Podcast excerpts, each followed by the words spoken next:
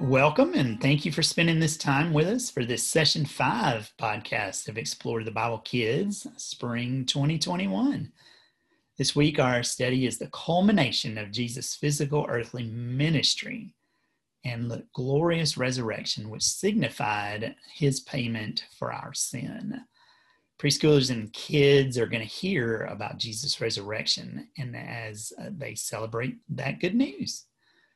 Throughout his book, Matthew has been building up to this very moment, the ultimate expression of Jesus as both Messiah and the Son of God, the two things that Matthew has been focused on throughout his entire book.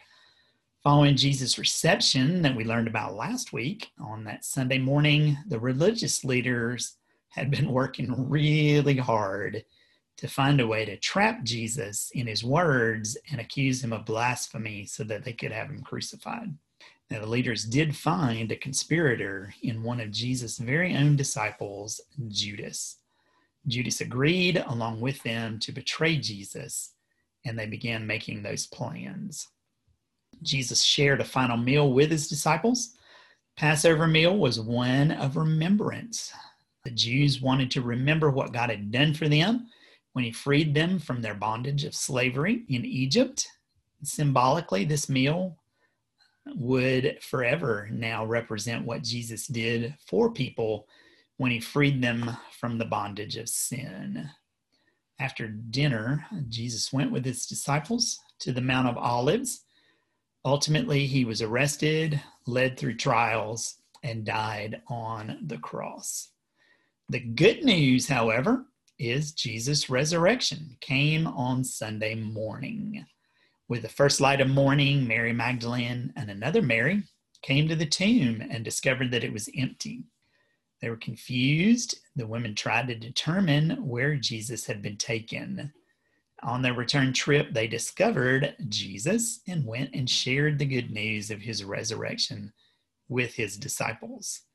Rachel, babies, toddlers, and preschoolers will rejoice that Jesus is alive. What are some ways boys and girls will hear and celebrate the good news of Easter this week? You know, Tim, truly Easter is a special day, and we want babies, toddlers, and preschoolers to begin to understand why. And so in our babies' rooms, we're going to ask teachers to prepare a rock filled container, something round or a that'll roll, a container, and put a few rocks in it and secure it, of course, so the babies can't get to those rocks. But as they roll it back and forth with a baby, uh, talking about the women who went to the tomb where Jesus' body was and that a rock had been moved. And the friends heard the words that Jesus is alive, and they were very happy about that. And teachers will also show babies the story picture, which shows the women at the tomb and the door of the tomb being open with the rock to the side. So that'll be a good connection, I think, for babies. Toddlers are going to examine flowers because, you know, spring brings the anticipation of new life. And the toddlers will get to examine fresh flowers as they hear about the women going to a garden where Jesus' body lay. And while the toddlers play, teachers will help the children hear the good news that the women heard that Jesus is alive. Preschoolers are going to really dig into the Bible and examine several Bibles, three or four different kinds of Bibles, and uh, use magnifying glasses because we want them to understand that the Bible has this truth right there for us. They will search in several Bibles, particularly for Revelation 1:18, and they're going to highlight the words uh, with the markers and tab the pages and just note that important verse in the Bible. And teachers will help preschoolers say that Bible verse many times Jesus is alive. Excellent. Very good truths. Jesus is alive. And Shelley, Jesus' death provided salvation from sin. So, what are some ways we can help kids know that they can have faith in Jesus and also be forgiven of their sin?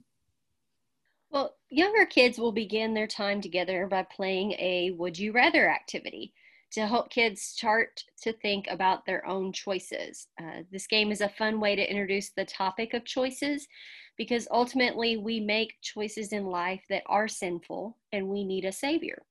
That is why God sent Jesus. Jesus died for our sins, and God forgives us from our sins if we ask for his forgiveness.